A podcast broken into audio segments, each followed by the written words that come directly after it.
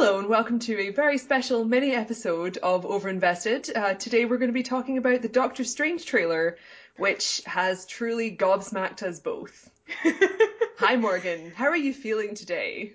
I I I don't know that I am in reality today, which may have been the intention of the Doctor Strange trailer, but I don't think that I experienced it in the way that they were hoping that I would. Oh my god. Oh my god. So amazing. It was so amazing. It was so amazing. We had to discuss it today in the middle of the week. The thing about Doctor Strange ourselves. is that they have the best cast of any Marvel film to date. They have Tilda Swinton. They have Benedict Cumberbatch, who, while controversial, is a good actor. They have Mads Mikkelsen, Hannibal himself, my husband. And yet, and yet, And Chiwetel. And Chiwetel, yeah, who had nothing to do in this trailer, so I forgot him. I'm sorry. Um, my God. And oh God, and Rachel McAdams, who I also forgot, who is well, she's in it for around two seconds. she's literally the female lead of the movie, and she's like, I exist. Yep. I literally so I watched this at midnight last night or twelve thirty or wherever whenever it was dropped, and I was literally laughing the whole time, like genuinely sitting in my apartment in the middle of the night, just like laughing hysterically with my hands over my face because I could not believe that it was real. Like we've been seeing pictures for this thing for weeks, if not longer, and it looked bad, but I do not think anything could have prepared me, at least, for how bad this. I feel this feels a lot like kind of the end of like a Faustian bargain. Because what I've wanted for like years is I want an aesthetically distinct Marvel movie, which this probably is going to be. They're going to have their psychedelic effects and they've got their Inception thing, which I'm sure we'll talk about in a second. And they've also got like two of my favorite actors in the entire world, Tilda Swinton and Mads Mikkelsen.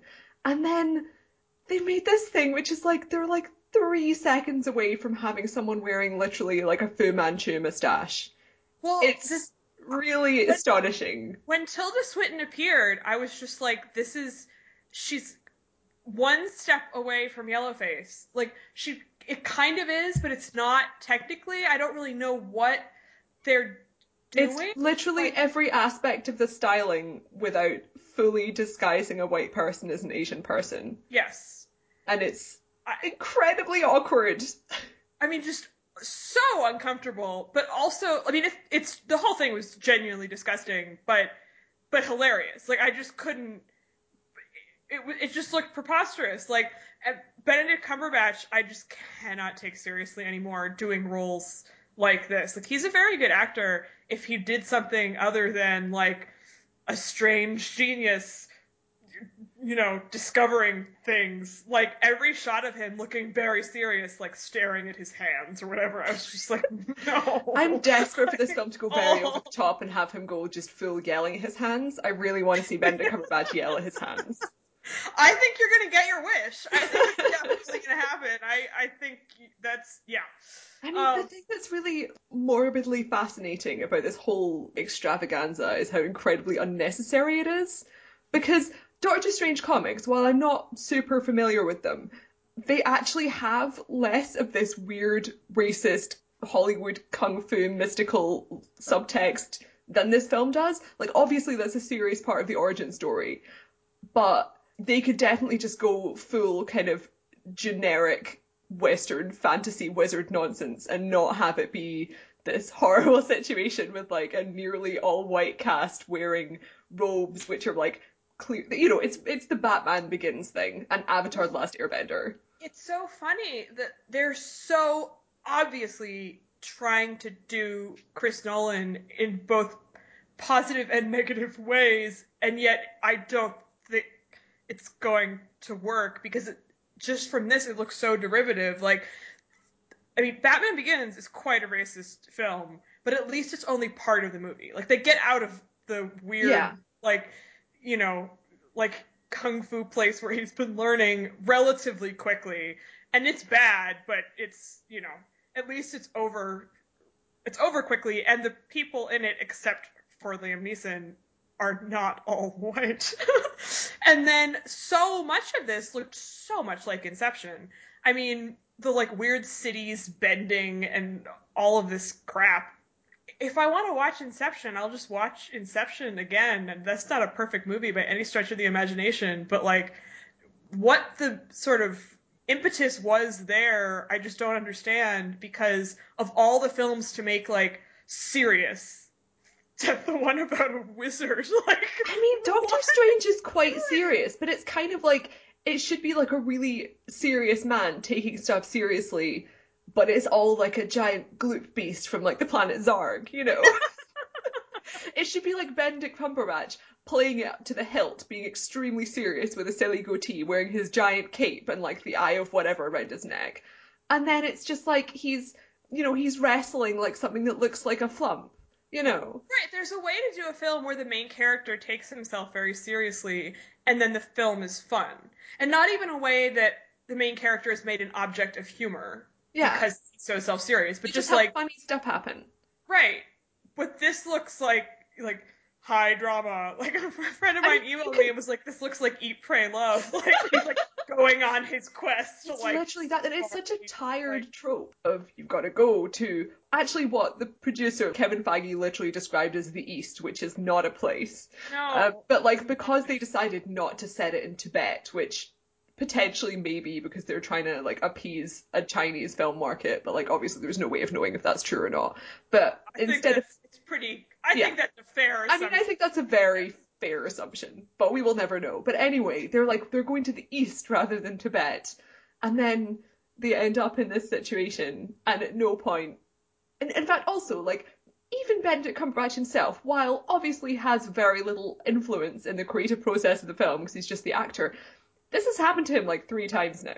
Because Sherlock, obviously, yes. there's like some shocking stuff happening in the second episode of season one, which is just like, whoa, oh boy. Then when he played Khan, which is practically infamous at this point, and then he's now got this third strike. It's like, how have you managed to hit so many of these in a row? Well, and Marvel now too. It's similarly like Daredevil has the weird ninjas thing this past season, which I avoided, but I know you found interesting. And then they're doing Iron Fist with a white guy soon, which nobody is pleased about. And then this too, which looks like the most egregious of those three things. Probably. So, like, what is going on over there? I just don't understand. Like, this is so racist, it is, like, effortful.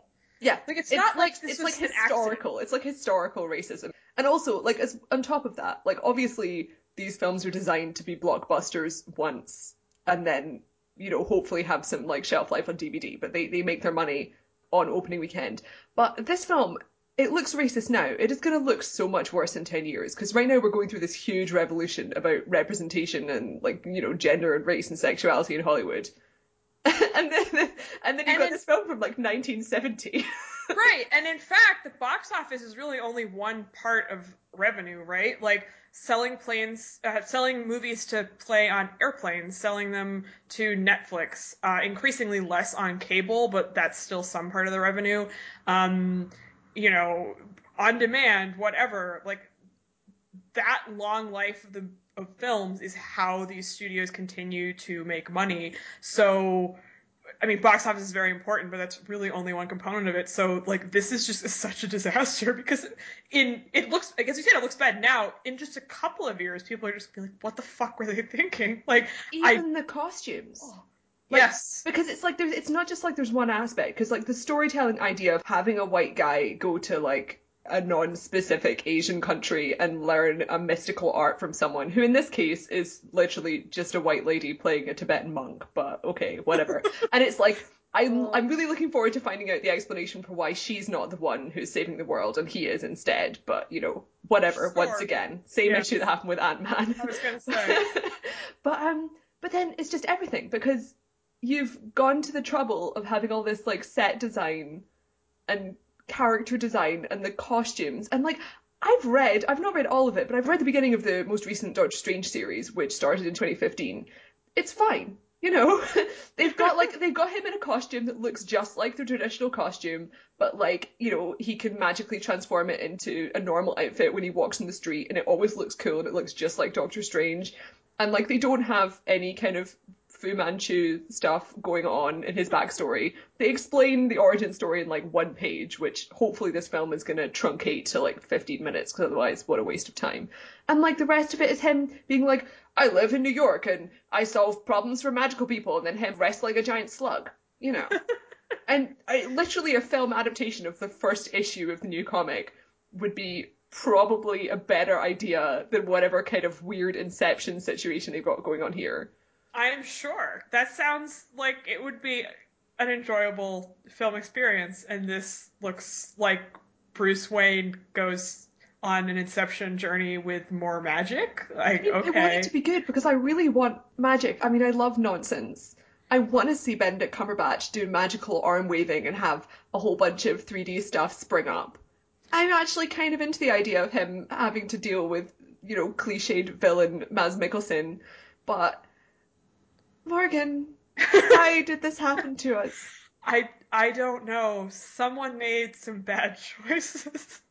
Several people, I think we can agree, made some made some bad choices that we're gonna have to deal with in a few months. I cannot wait to see how much money this makes and what the reviews look like because I suspect they will not be good.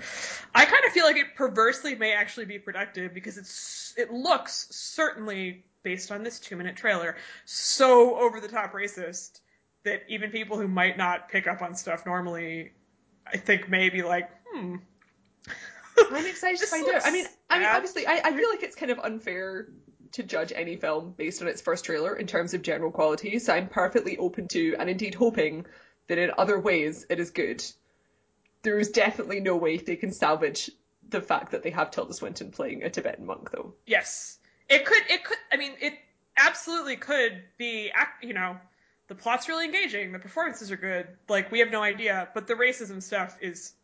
I mean, oh my god.